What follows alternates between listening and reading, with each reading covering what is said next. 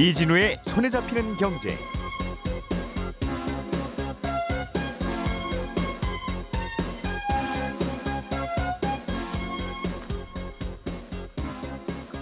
안녕하십니까 이진우입니다.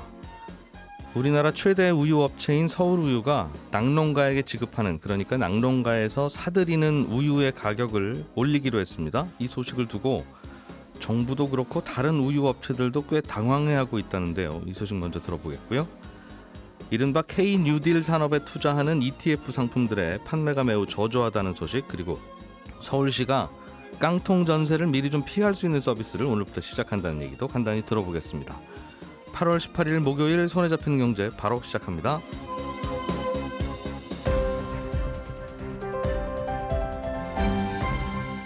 이진우의 손에 잡히는 경제. 예, 하루에도 수백 개씩 쏟아지는 경제 뉴스들 중에서 이거는 좀 중요하다 싶은 것들만 뽑아서 쏙쏙 뽑아서 정리해드리는 시간입니다. 오늘도 어, 박세훈 작가, 남국민 경제뉴스 큐레이터, 그리고 한국경제신문 이슬기 기자 이렇게 세 분과 함께합니다. 어서 오세요. 네, 안녕하세요. 우유 얘기가 제일 제 눈에는 들어오네요. 예. 이슬기 기자님, 서울 우유가 우유 구매 가격을 그러니까 어, 낙농가로부터 사들이는 우유 가격을 올렸다는 건데 예. 음, 그동안 우유가 너무 비싸서 안 팔립니다. 좀 싸게 좀 사옵시다 그랬잖아요. 우유 예. 회사들은 낙농가는 원가 올라서 그렇게 줄 수는 없다고 그랬고 근데 갑자기 가격을 올렸네요. 예, 그렇습니다. 왜 그런 겁니까? 이 얘기를 이해를 하려면 우유 가격이 지금 어떻게 결정이 되고 있는지부터 짚어봐야 합니다. 예, 우유를 만들려면 일단 젖소 젖을 짜야 하지 않겠습니까? 그건 어느 나라에서나 그렇죠. 그렇죠. 예. 네. 그런데 이제 젖소젖이라는 게 오늘은 좀 덜 짜고 내일은 좀 더 많이 짜고 이럴 수가 없습니다. 음, 이게 주기적으로 하루에 한 번 뭐 이렇게 짜줘야지 소 건강에 문제가 안 생기거든요. 예, 심지어 우유는 좀 더 빨리 상하니까 오래 보관하기도 좀 어렵습니다. 음, 이 말은 수요 공급에 바로 바로 대응하기가 어렵다는 겁니다. 네, 그래서 예전엔 겨울이 오면은 우유가 덜 팔려 갖고 농가에 우유가 남아 돌고 음, 그러면 손해를 본 농민들이 장사를 접고 이런 일이 계속 반복이 됐습니다. 버려야 되니까. 예. 예, 그래서 정부가 안 되겠다 해갖고 2013년에 도입을 한 게 원유 가격 연동제라는 겁니다. 음, 이게 1년에 딱 한 번 원유 가격을 정해서 일정하게 유지를 하자. 예, 대신에 이 가격은 수요 공급이랑 상관이 없이 생산 비용이 오르면 오른 만큼 무조건 올려주자라는 겁니다. 그럼 우유 회사들은 소비자 수요가 적은 때에도 겨울 같은 때에도 예, 혹시라도 소 기르는데 기르는데 비용이 많이 들었습니다. 돈 더 내세요. 그럼 더 비싸게 갖고 가서 예, 뭐 버리든지 어떻게 하든지 알아서 해라. 그런 겁니다. 는 거였다는 거죠. 예. 음. 그래야지 이제 소 키우는 사람들이 손해를 덜 본다, 장사를 예. 안 접는다라는 거죠. 네. 근데 그 제도를 이제 한 10년 끌고 오다 보니까 이제 우유 업체들의 불만이 쌓이기 시작한 겁니다. 음. 우유 업체들의 불만은 구체적으로 어떤 거예요? 일단 우유 먹는 사람이 계속 줄어들고 있다. 근데 아, 원유값만 그대로라 이런 건데요. 음. 예. 왜냐하면 우유를 보통 어린 학생들이 키 크려고 많이 먹지 않습니까? 음. 근데 요즘에 저출산에 학생들 수 자체가 굉장히 적잖아요. 수요가 줄었다. 예. 예. 그런데도 생산비를 무조건 보전을 해주니까 낙농업계가 좀 생산비를 절감하려는 노력 같은 걸 안 하고 네네. 그러다 보니까 원유가 좀 비싸지는 일이 발생을 한다는 겁니다. 네. 우유 업체 입장에서는 비용이 커지는 거죠. 음. 그래서 최근 어떤 일이 벌어나냐? 우유 업체들이 뭘 하냐 하면은 원유를 해외에서 사다 씁니다. 그 중에서도 이제 마시는 우유 말고 네. 분유나 치즈 만들 때 쓰는 원유는 유통기한이 좀 길거든요. 음. 그래서 이 경우는 진짜 적극적으로 사다 쓰고 있거든요. 수입이 싸다 이거죠. 예. 예. 그래서 최근 20년간 원유 자급률을 보면은 77%에서 48%로 뚝 떨어졌다고 합니다. 음. 근데 더 문제인 게 있는데 2026년부터는 우유 관세도 철폐가 된다라는 겁니다. 훨씬 더, 더 싸게 들어오겠네요. 예, 그렇습니다. 근데 가뜩이나 싸서 원유 자급률이 낮아졌는데 그럼 더 낮아질 수 있겠다. 음. 이거는 식량 안보 차원에서도 맞지 않다. 예. 그래서 이제 정부가 작년에 꺼낸 게 용도별 차등 가격제라는 겁니다. 용도별 차등, 차등 가격제. 예, 그 우유의 용도별로 가격을 달리하자는 뜻인데 예. 어떻게 나누는 거예요, 그럼? 이게 우유를 말씀대로 용도별로 다르게 마- 매기는 건데 예. 마시는 우유랑 뭐 분유랑 치즈 만드는 우유랑 이게 다 용도가 다 다릅니다. 음. 그래서 이제 정부가 얘기를 한 게 마시는 우유는 지금이랑 비슷하게 값을 쳐줄게. 예. 대신에- 국산 우유 말하는 거죠? 예. 예. 근데 분유나 치즈 만드는 우유는 우리 좀 가격을 깎자라고 이제 낙농업가에게 다 얘기를 한 겁니다. 그럼 낙농가에서 저 아버님 이거는 저희 치즈 만들 때 쓰려고 갖고 가는 우유예요라고 말하면 싸게 갖고 갈 수 있는 거고. 예. 이거 마시는 우유 만들 겁니다. 그러면 비싸게 제가 주고 사가라. 예, 그런 겁니다. 음. 그래야지 해외에서 사온 우유가 좀 줄어들지 않겠느냐라는 겁니다. 국산도 싸니까. 예. 음. 그래서 이제 아까 말씀을 드렸듯 이제 우유 값을 원래 1년에 한 번 딱 정한다고 했잖아요. 네. 근데 그게 올해는 6월이었습니다. 음. 그런데 올해는 우유 업체들이 이 정하는 그 자리에 참석을 안 했습니다. 왜냐하면 이제 정부가 정책을 바꾸고 있으니까 음. 이걸 한번 기다려 보자는 거죠. 용도별 가격 차등제 한다고 하니. 예. 음. 근데 이제 반면에 낙농업가에서는 지금 당장 사료값이 뛰어서 미치겠는데 빨리 원유값을 올려줘라 음. 하는 상황이었던 겁니다. 예. 그런 상황인 와중에 서울 우유가 어제 독자적으로 원유값을 올린 거죠. 음. 그러다 보니까 정책을 바꾸고 있는 정부랑 다른 우유 업체들이 이제 벙찐 상황이 된 겁니다. 왜 서울 우유만 비싸게 사가기 시작하냐? 예, 예. 우리 민망하게. 예. 서울 우유는 왜 이런 선택을 했대요? 서울 우유는 어디서 만드느냐라고 하면은 예. 서울 우유 협동조합이라는 데서 만듭니다. 조합원들이 낙농업자들이에요. 그러다 보니까 낙농업계의 어려움을 더 이해할 수가 있는 겁니다. 음, 우유 회사와 낙농가가 따로 있는 게 아니라 예. 서울 우유는 낙농가들이 조합 맺어서 우유까지 생산하는 거다. 예, 예, 그렇습니다. 그러니까 아버지가 속 키우고 아들이 우유 만들어 파는 뭐 그런 구조인가 보네요. 예, 그렇습니다. 그럼 뭐 아버지 올려 드려야지. 그런 싸울 일이 얘기죠. 아니죠, 이건. 그런 얘기죠. 음, 그래서 이제 실제로 서울 우유가 이번에 원유가를 올리면서 한 말이 네. 조합원을 돕는 취지에서 올렸다라고 했거든요. 음, 근데 반면에 이제 뭐 우유업계가 쓰리톱인데 예. 매일유업 유업이나 남항유업은 주식회사입니다. 예. 그래서 민간 기업이다 보니까 농민들의 목소리에서 보다 자유로울 수가 있었던 거죠. 그렇군요. 이게 참, 참 어렵네요. 해외에서 수입할 수 있다면 예. 그냥 수입해서 쓰는 것도 대안인데 이거는 수입해서 쓸 수 있는 건 아니네요. 그렇죠? 마시는 우유는 배, 배를 타고 오거나 비행기를 타고 오면 상하니까. 예, 그래서 낙농가들이 아예 우리 소못 기르겠다 하고 다 포기해 버리면 우유는 이제 우리는 마시는 우유는 못 마시는 나라가 되는 건데 그렇습니다. 그거 생각하자면 이참 답이 안 나오네요. 그렇다고 계속 이렇게 비싸게 사가라고 할 수도 없고 소비자들이 비싸게 사줄 게 아니니까. 네, 그러면 일단은 다른 우유 업체들도 뭐 울며 겨자 먹기든 뭐든 사가 비싸게 사가기 시작한다는 겁니까? 아니면 서울 우유는 좀 특수한 상황이니까 나, 내버려 두고 음. 이건 좀 다시 좀 논의해 보자는 분위기일까요? 근데 다른 업체들도 아무래도 올리지 않겠느냐라는 겁니다. 네. 왜냐하면 서울 우유 자체가 우유, 우리나라에서 점유율 1위 업체거든요. 음. 그래서 이 업체가 가격을 올리면 다른 업체들도 따라서 올리게 되어 있습니다. 네. 그렇게 되면 문제가 뭐냐? 그럼 정부 개편안이 좀 흐지부지해지겠죠. 음. 그럼 이제 소비자 입장에서 생각을 해본다면 얼마나 영향이 있을까 하면은 예. 서울우유가 이번에 리터당 58원씩 올려주기로 했거든요. 음. 이게 소비자 가격으로 치면은 리터당 500원씩 오르는 효과가 발생한다고 합니다. 예. 그럼 이제 우유 한 팩 마시려면은 2,000원은 더 줘야 할 수도 있다는 거죠. 음. 그래서 신문에서는 우유값이 물가를 더 올릴 수 있다고 네. 해서 밀크플레이션이라고 표현하고 있습니다. 이제 이러다가 정부가 우유 1리터당 얼마씩 보조금 주기 시작할 수도 있겠네요.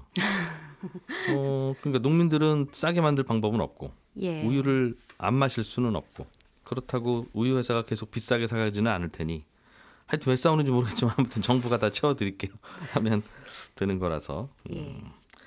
우유 업계는 또 이런 일이 벌어지고 있네요. 다른 주제로 넘어가서 좀 들어보죠. 박 작가님. 네. 서울시가 깡통 전세 대비책이라는 걸 내놨던데 네. 음, 한번 좀 들어볼까요? 보통 매매가 대비 전세 보증금이 한 7, 80% 정도 되면 우리가 깐통 전세라고 보는데 불안불안하죠. 그렇죠. 이런 음. 집은 전세로 들어갔다가 나중에 집값이 내리면 집주인이 그 집을 팔아도 전세 보증금을 못 달려받을 가능성이 크니까 예. 조심하셔라라고 얘기들은 많이 하는데 음. 사실상 뭘 어떻게 조심해야 하는지 알기가 어렵습니다. 그 동네 집값 자체가 불투명하니까. 그렇죠. 그나마 아파트는 네 동네 매매가가 얼마구나, 전세가가 얼마구나라는 걸 좀 알 수 있으니까 그러면 음. 이 집은 전세 보증금이 너무 높네라는 걸 좀 알 수 있는데 네. 빌라나 다가구나 다세지 주택은 주변 시세를 알기가 어렵잖아요. 특히 음. 신축 빌라인 경우는 더더욱 모르게 되는 거고요. 그 전세 3억입니다. 그러면 도대체 이 빌라를 네. 살려면 얼마인지를 부르는 게 값이니. 그렇습니다. 예. 그러니 내가 들어가려는 전셋집이 깡통 전세인지 아닌지는 발품을 팔아도 알기가 어렵거든요. 예. 그래서 서울시가 오늘부터 시작하는 대비책은 뭐냐면 내가 전세로 들어가려고 하는 그 집의 전세 보증금이 적정한지를 예. 전문가가 미리 검증을 좀 해주겠다라는 겁니다. 음. 잠시 후 9시부터요 포털 사이트에 서울 부동산 정보 광장을 검색해서 들어가면 네. 거기에 전세 가격 상담 센터라는 항목이 화면 중간쯤에 보이실 텐데 음. 거길 클릭하시고 내가 전세로 들어가려는 집의 주소 그리고 전세 보증금 입력하고 내 연락처를 남기면 네. 서울시랑 MOU를 맺은 감정평가사 협회 소속의 감정평가사가 예. 전세 보증금이 적정한지 아닌지를 직접 좀 따져보고 유선으로 알려준다는 겁니다. 음. 그러면 참고를 할 수가 있겠죠. 물론 법적인. 책임을 지진 않습니다. 여기서 그래서 어느 정도 한계는 있겠습니다만 상담비가 따로 없거든요. 네. 그러니까 필요한 분들은 이용을 해보면 좋을 것 같아서 알려드립니다. 서울 부동산 정보 광장 검색하시면 됩니다. 네. 여기서도 좀 까탈스러운 지적을 하자면 네, 어, 내가 전세 들어가려고 하는 가격이 얼마입니다도 알려달라는 거죠. 그렇죠. 그러니까 적정한지 보- 보겠다고. 네, 그거 안 알려줘도 적정한지는 제가 판단해도 되는 거 아니겠습니까? 거꾸로 해도 되죠. 거꾸로 이게 제가 들어가려는 집이 집값이 어느 정도 하겠습니까? 네, 하고 거꾸로 물어보면 그걸 알려주면 이제 내가 저 알고 있는 전세값과 맞춰볼게. 네, 왜냐하면 이거 그 전세값까지 알려드리면 뭐 잘 해주시겠으나 대충 다 맞아요, 맞아요, 뭐 괜찮아요 하실 가능성도 꽤 있어서 그럴 가능성도 있죠. 예, 그러니까 거꾸로 주관식으로 좀 알려달라. 내가 들어가려고 하는 집의 가- 집값이 대략 어느 정도 되는 것 네. 같은지. 그러면 대충 해드릴 수가 없을 거 아니겠습니까? 네, 물론 그렇긴 한데 예. 그 이진우 기자님처럼 어느 정도 잘 아시는 분들은 그게 가능하지만 사실은 신혼부부라든지 아니면 대학생이라든지 이런 사람들이 처음에 전세 계약을 할 때는 음. 아무것도 묻을 수가 없어요. 묻기도 어렵고 뭘 물어야 되는지 잘 모르는 상황이거든요. 음. 이런 집을 그 상담을 맡기면 선순위 채권이 어느 정도 되는지까지도 봐준다고 하니까 음, 등기부등본 떼어보고 네. 음, 한 번쯤은 이용해 보시면 좋을 것 같아서 알려드립니다. 음, 쭉 하고 그냥 검사해 준다 이거죠? 네, 검증을 해줍니다. 알겠습니다.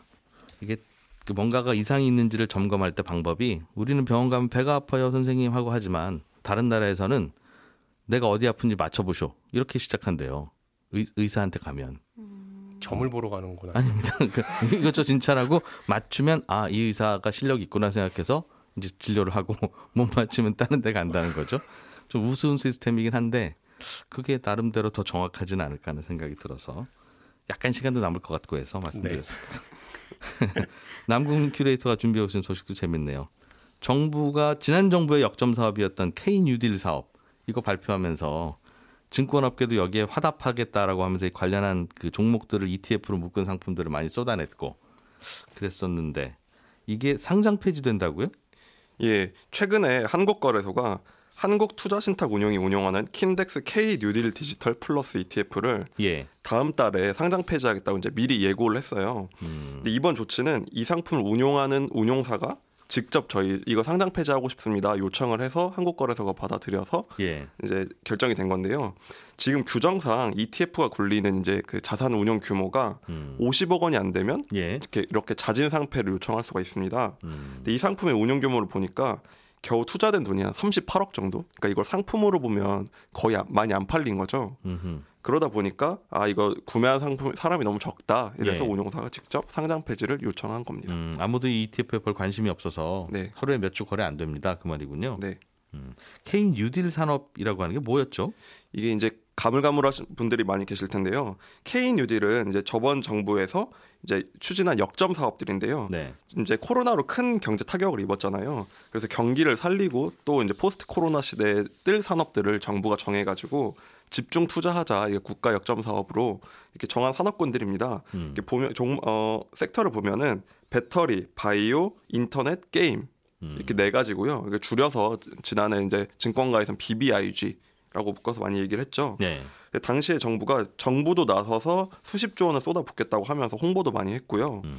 또 여기에 민간 투자가 많이 들어와야 된다 해가지고 이걸 한국거래소에서 K 뉴딜 지수를 만듭니다. 음, 근데 이 지수가 있으면 예. 이걸 바탕으로 운용사들이 이제 ETF 상품을 출시할 수가 있어요. 아 BBI 주니까 기억이 나네요. 바이오, 배터리, 인터넷, 게임. 네 맞습니다. 음, 그래서 이제 운용사들도 거기에 화답해서 상품을 출시한 겁니다. 예.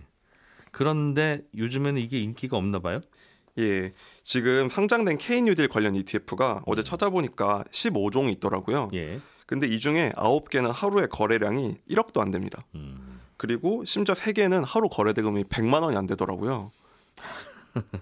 그러니까 사실상 거래가 안 되는 상품인 거죠. 예. 근데 이렇게 된 여러 원인이 있는데 일단 K뉴딜에 포함된 이 BBIG 섹터가 주가가 굉장히 부진한 편이에요. 음. 예. 그러니까 이 섹터가 작년 포스트 코로나 뭐 코로나 이때는 최고로 많이 오르는 종목들이었는데 네. 또그 반작용으로 올해 들어서는 뭐 가장 많이 하락한 업종 중에 하나거든요. 음. 그러다 보니까 뭐 주가가 부진하니까 사람들의 관심이 당연히 줄 수밖에 없는 거죠. 팔고 나가는 분들도 많겠군요. 예, 맞습니다. 음. 그나마 이제 배터리가 선방하고 있는데 음. 근데 이게 K뉴딜이라고 이름은 붙였지만 뭐 그냥 IT나 바이오를 중심으로 한 테마주처럼 움직이고 있다. 음. 이런 상황입니다. 갑자기 K뉴딜이라고 시작하니까 이런 업체들이 많지도 않았어서 그냥 이것저것 끌어왔을 가능성도 있고 네. 보통은 그 주식은 아니 나 이거 싫다라고 해서 팔면 다른 투자자가 사가잖아요. 네, 맞습니다. 그러니까 그 투자자가 또 사서 또 팔고 하면 거래는 되는데 네. 이 ETF라는 건 손님이 샀다가 아니 나 이거 안 할랜다 하고 팔면 그거를 그냥 쓱 조용히 석- 책상 서랍에다 집어넣는 네. 그런 구조라면서요? 이게 일종의 펀드다 보니까 네. 운용사가 그 파는 상품이고 예. 그거를 다시 이제 운용사에 팔면은 뭐 시장에서 거래가 이제 안 되는 거니까 음, 새로 가입하겠다는 분이 오면 또 팔리는 거지만 예. 음, 안 그러면 그냥 해약하고 서- 서랍만으로 들어가는 거라서 예, 맞습니다. 자꾸 거래량이 줄어드는군요. 그렇 그렇다면 애초부터 이런 걸 왜 만들었을까? 이제 이런 생각도 뒤늦게는 드는 건데. 네. 예. 그래서 이게 여러 가지 또 이유가 말씀하신 대로 좀 문제가 있는 게 음. 음, 이게 BBIG 섹터는 작년에도 인기가 많은 섹터였잖아요. 예. 그래서 보면은 이미 상품 시장에 똑같은 상품들이 있습니다. 음. 찾아보면 대표 운용사들에서도 두 곳이 있는데 여기서 제가 2차 전지를 찾아봤더니 음. 그 운용사 2차 전지 ETF가 있고 예. K뉴딜 2차 전지 상품도 있는 거예요. 음. 그래서 찾아서 구성이 혹시 다른가 찾아봤더니 예. 들어가 있는 기업도 같고 비율도 거의 99.9%가 같습니다. 음. 그러니까 똑같은 상품인데 마치 마트에서 이거는 치킨이고 이건 닭튀김이야라고 파는 것처럼 사실상 똑같은 물건을 이름만 다르게 해서 팔고 있는 거죠. 그랬었다 이거죠. 네, 그러니까 그러니까 왜 그걸 굳이 내놨냐고요. 그 당시 분위기로 돌아가 보면 뭐 이해는 돼요. 어, 대통령이 발표하고 뭐 그렇다면 또 그 증권업계가 화답해야 되지 않겠냐 하는데 고객 돈이 뭐 정책에 화답할 때 쓰는 돈이 아니잖아요.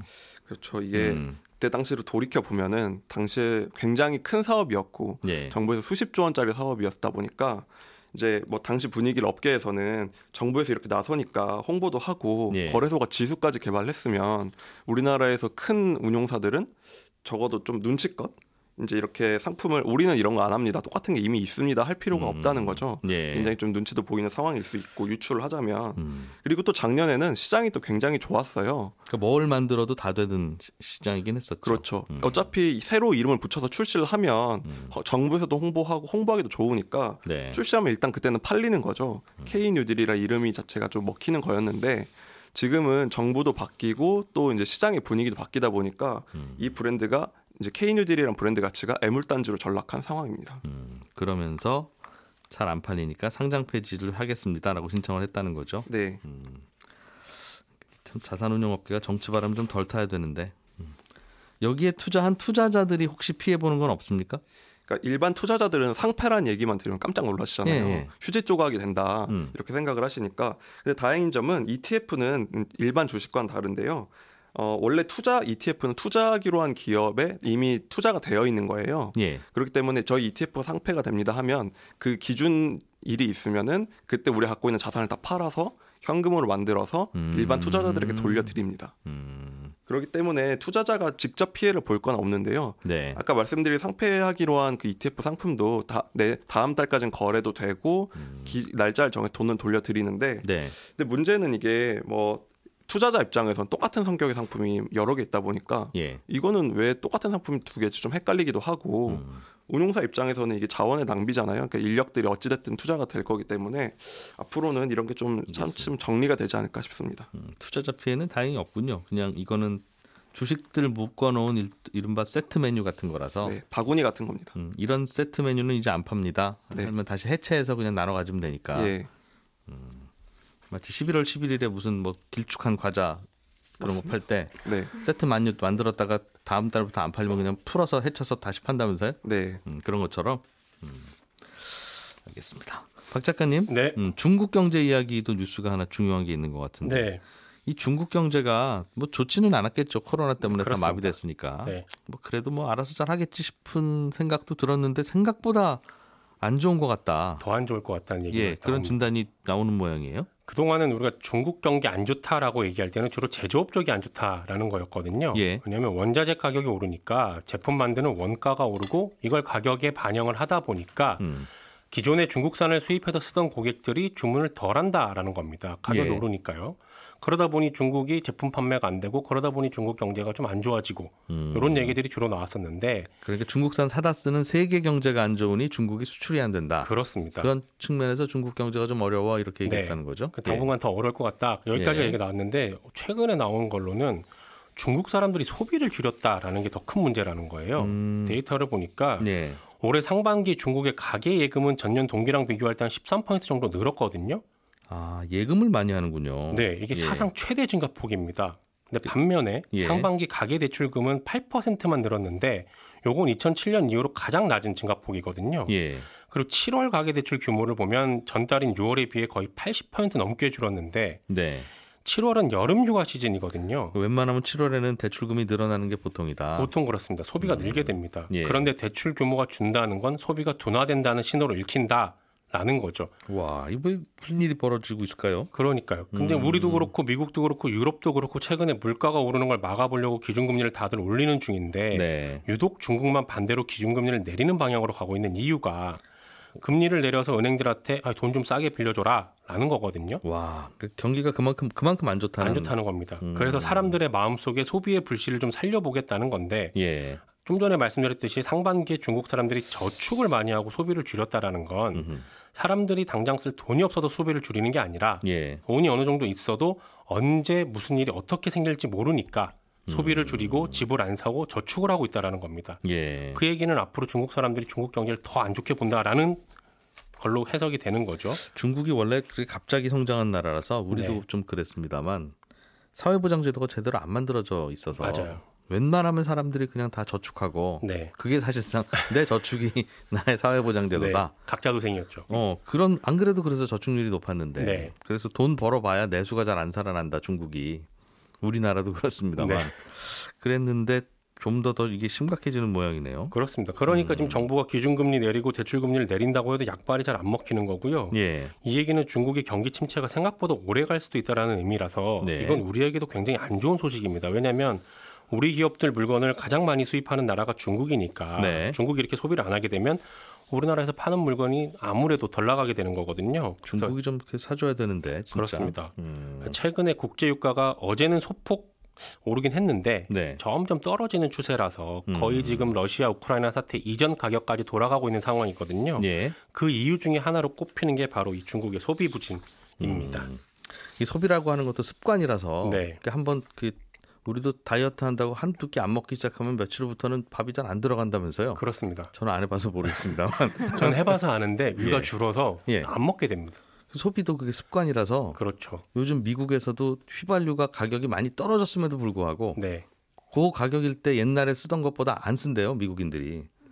그래서 왜, 어, 왜, 왜? 그러면 몇 달 동안 안 써버릇했다고 또 그게 습관이 돼서 쇼핑 갈 때도 잘 안 가고 그렇답니다. 네. 그러니까 그래서 소비가 위축되는 게 굉장히 길어지면 안 되는데 짧아야 그렇죠. 되는데 닫힌 지갑 여는 게 더 어렵거든요, 사실은. 음, 습관 될까 봐. 네, 그런데 중국은 슬슬 그런 것 같아서 좀 분위기 안 좋다. 그렇습니다. 예.